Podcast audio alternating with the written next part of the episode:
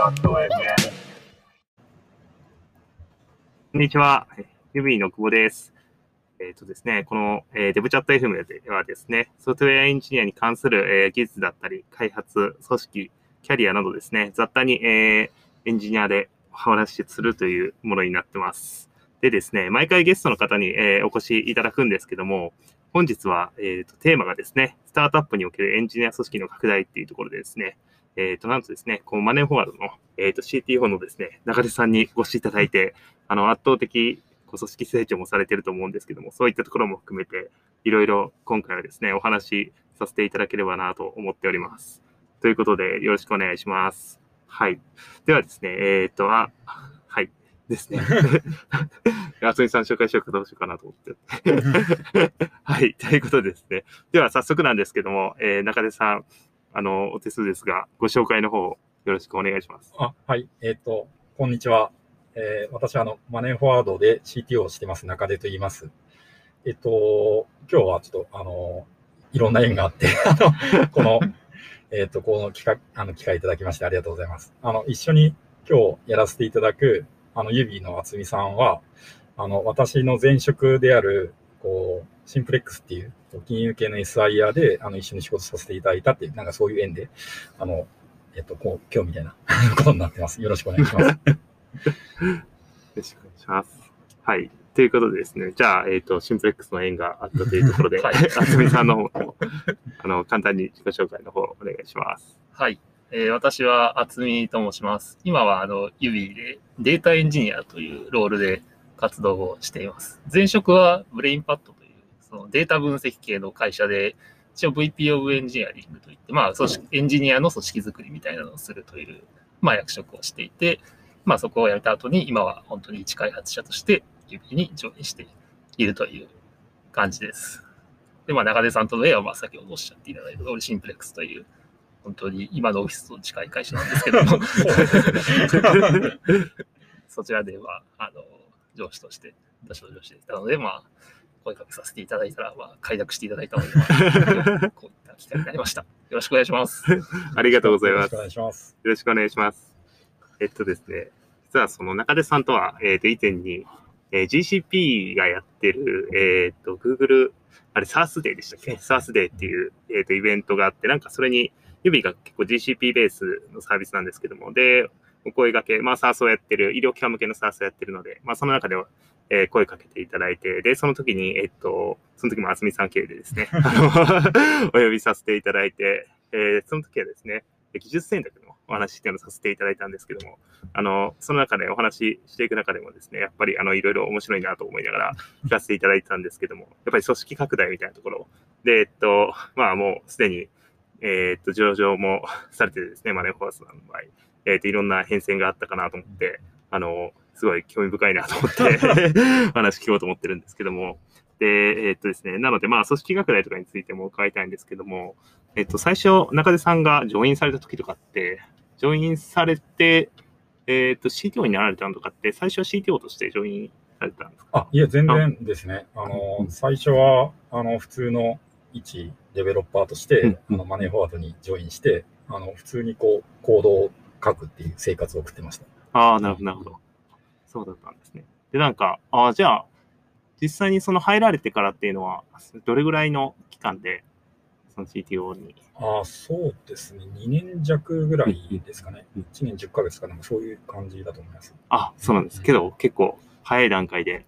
っていう形です。そうなんですかね、全然思ってもいない出来事でしたね。なるほど、なるほど。なんかその入られてからと今って、大体エンジニア組織ってどれぐらいの人数になってるんですか？いや、それはどうなんだろう、10倍とかですかね、おそらく。なんか私がマネーフォワードにジョインしたときは、社員が60人ぐらいの会社だったんですね。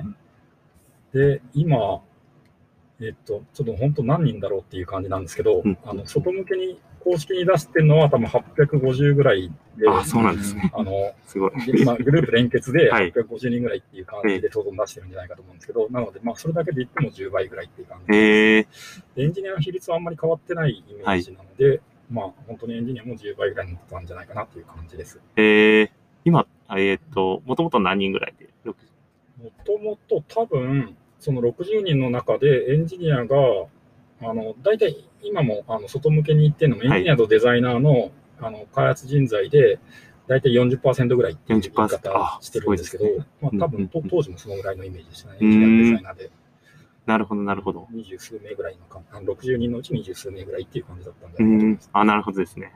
で、それも、めちゃくちゃスケールされてるっていうことですよね。はい、じゃあその当時はまた違う CTO の方がいらっしゃってっていう。あ、そうですね。創業のメンバーの方が CTO をやられて、浅野さんって方なんですけども、やられていて、それで途中で私も交代したって感じでしたね。あ、なるほど、なるほど。ちなみに、それ交代されるときって、単純なちょっと興味なんですけど、なんかどういう心境というか、どういう課題感とかあったりとか。あ、いや、全然それは本当に、なんですかね、たまたまだと思いますね。あんまりこう、もともと CTO のいる会社に入っていたので、はい。なんかこう、自分が CTO になるようなイメージとか全然なくて、別になんか変わりたいともそんなに思ってなかったですし、ただ、まあ、その、前任の浅野さんって創業メンバーの方なんですけど、なんかやっぱ01が得意で、なんか一重とか、あるいは、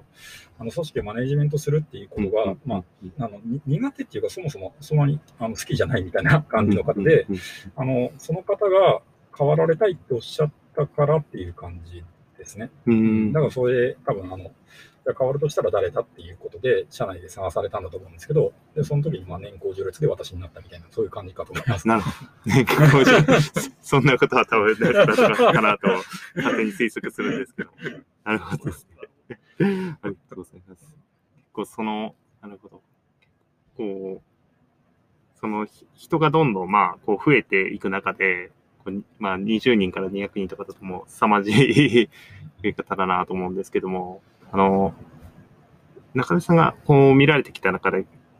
なんていうか、まあ、Ubieとかだと今って20人ぐらいなんですね。で、今、組織がどうやって拡大していくかみたいなところの、まあ、踊り場的なのもありつつ、なんかそれぞれで、どういうポイントで、なんかもうフェーズが変わったなとかって来たりしましたか？エンジニア組織として。なんか、ここからは、もうちょっと、なんだろう、今までだったら、結構、この前お話しさせていただいた時とかにも技術の統一とかっていうのが、なんか最初の方は結構やっぱり統一しておかないといけなかったけど、もうちょっと自由なというか、それぞれここが逆に決断できるようにしていったみたいな話とかあったりだとか、でも興味深かったなと思ってて、なんかどんなそれぞれ山場があったのかなとか。いやー、そうですよね。なんか、いわゆる難人の壁みたいなのってあると思うんですけど、はいはい、まあ、どうですかね。やっぱり、どっか途中で、最初私 CTO になった時に、エンジニアの人たちと全員こう、ワンオンワンしてもらったんですよ。で、それなんか、それを四半期に1回ぐらいやろうとしてたんですけど、もうなんか2週ぐらいやったら、もうなんかちょっと無理、なんか無理っていう感じになってしまって、なんかどんどん、それこそ毎月こう数名ずつエンジニアが増えていくみたいな、なんかそういう状況だったので、なんかこう、なんかどんどんこう、そのワンオンワンの一周が長くなるんですよね。これはもう無理だって思ったのが、まあ、きっかけとしてありますね。エンジニアで言うとどのぐらいなんでしょうね。なんか、多分私が CTO になった時に、エンジニアがおそらく5、60人とかっていう感じだったんじゃないかなと思うんですけど、で、まあ、そうこうしてるうちに100人とかになって、なんかもうちょっと、普段、一緒に全員と仕事できないっていうか、当たり前ですけども、なかなか一人一人の個性とかが分からなくなってきたときに、これはちょっともう無理だなって思いましたね。なるほどですね。なるほど。結構その個々のエンジニアを見るっていう意味で、そのリソースとかも、中手さんがこう見られるって感じなんですか？そのエンジニアのどこに、どれぐらいのエンジニアリソースをみたいな。いや、そんなことは全然なくて、それはもう結構昔からそうなんですけど、私たちは、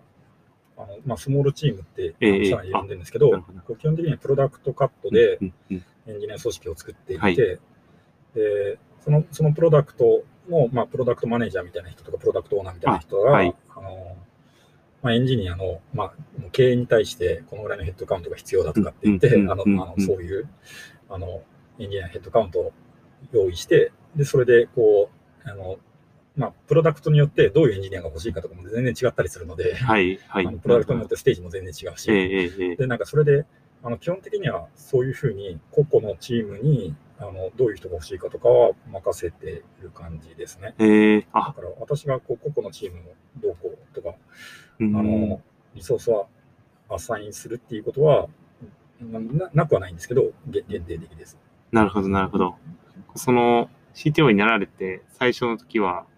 そうやって、ワンワンとかをこうずっと続けてたということだったんですけど、例えばそことかだったら、そのワンワンとかだと、もっとそれを他の仕組みでそれを解決しようとされてとかって、そういう感じなんですかね。最初はなんでワンワンしてたかっていうと、なんかまあいろいろなんかその時は自分で理由作ってたと思うんですけど、単純に何やっていいか分かんなかったんですよね。で CTO として何をやっていいか分からないので、みんなにどういうことが課題感だろうとか、なんかどうあるといいだろうみたいなのを単純にこうヒアリングさせてもらいたくて、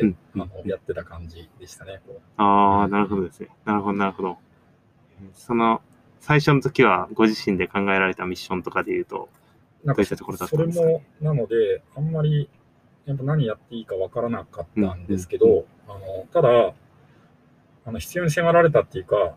サービスがこうやっぱりこうユーザーがどんどんたくさんの人に使ってもらえるようになって、でまあ、そういうスケーラビリティの問題とか、なんかそういうことが、まあ、割と出てくるようになって、なんかそれこそ本当にもうこのままいくと、もうあと何ヶ月かでもうサービスまともに動かなくなるみたいな、デイビーサーバーの CPU がこうパンパンですみたいな状況とかが出てきだしてたので、でそれでめちゃくちゃ嬉しい悲鳴ですね。すごくハッピーなことだと思うんですけど、なので何かしら技術的な対策をしなきゃいけなくなったっていうのが、まあそれらしく活動した最初かもしれないですね。ああ、なるほど、なるほど。結構最初は組織の問題というよりは技術の問題の方が先に来て、そこに対処していったっていう。まあどっちもあったんですけど、やっぱりこうよりクリティカルだと思ったのは、そういう技術の問題でしたね。ある時なんか MySQL、データベース MySQL 使ってるんですけど、なんか MySQL のバージョンアップしようとしたんですよ。で、なんでしょうね。普段こうメインで使ってるやつからレプリケーションでサブで、今マスタースレーブって今、その言葉はあんまり良くないみたいですけど、そういう構成で、まあ、スレーブの方に、当時スレーブって呼んでたスレーブの方に、新しいバージョンの MySQL をして、データをレプリケーションしてたんですけど、そのなんかレプリケーションが追いつかなくなるっていうことにこう気づいたんですよね。つまりこうデータの更新量が多すぎて、レプリケーションが、なんか全然追いつかないっていうことが分かり、それなんかずっと追いつかないわけじゃなくて、この時間帯は追いつかないみたいな。で、ただ、これが、なんか一日の中でキャッチアップできれば、まあまあ、大丈夫なんですけど、これがもっとどんどんデータの更新量が多くなると、まあそもそも、レプリケーションが追いつかなくなると、もはやバックアップが取れなくなるっていうことが分かり、これはまずいっていうことで、そういう、そういう技術的な課題解決を始めたっていうのが最初でしたね。なので、こう本当にすごい危機的な状況じゃないですか。こうデータベースサーバーのバックアップが取れなくなる可能性があるとかっていうのは、すごくユーザーさんのデータ全部なくしてしまう可能性があるってことなので、なるほど、なるほど。それはもう、なんか組織の問題とか、うんぬんの前にやらざるを得ないっていう。すべて溜まってしまいますもんね、ビジネスが。もともと、なんていうか、これはまあ、マネーフォワードさんのビジネス自体のあれなんですけど、2C と、まあ、2B 両方、SaaS 的な事業と両方あるじゃないですか。で、その時とかってなんかどっちが、2C とかが結構、そのさっきの DB の話とかっていうのはそっちがっていうことですか？そうですね。なんかちょっとお恥ずかしい話なんですけど、当時、まあ、もともと家計簿サービスからスタートしてる会社で、でその後にこう確定申告とかの、よりこう B2B とかバックオフィスのサービスをその後出していってるんですけど、例えば最初、その家計簿サービスと確定申告のサービスってデータをこう共有したいんですよね、すごく。でなのでデータベースとかをこうシェアしてたんですよ。で、なんか、よくないんですけど、いろんなサービス出すために、同じ、ユーザー ID でログインしたりとか、なんかデータの共有とか連携があるので、なんか同じデータベースサーバーにどんどん乗っけていて、で、データベースサーバーがどんどんこう、なんか毎年のように、大きい箱にしなきゃいけないっていうような、戦いをこう続けてたんですよね。なので、こう、とにかくそのデータベースサーバーが死んだら、もうすべてが一気に終わるみたいな。そういう、戦い方をしてました。その CTO として、一般的なというよりも、そういう大きいテーマがあったんですね。その技術的に。これはまずいっていう。なるほど。そういうパターンもあるんですね。面白い。でも、そのデータベースサーバーがどんどん強い箱になりすぎて、もうなんか AWS とかにも持っていけなくなって、オンプレじゃないともう勝負できないっていうなるほど感じになってしまって、こう本当辛い感じでしたね。なるほど。それだけどまあ比較的すぐ解決されてっていう形だったんですかね。もうそういうのがあって、そのデータベースを共有していることがそもそもあれだとか、なんか。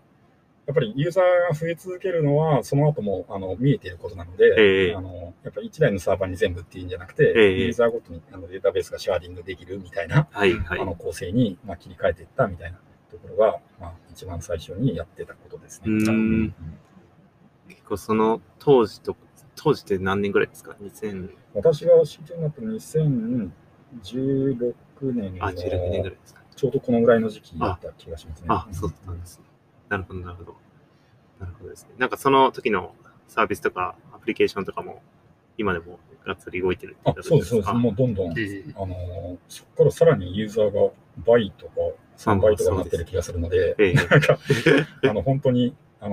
毎年延命し続けてるみたいな、今ちょっとだいぶ良くなってきたんですけど、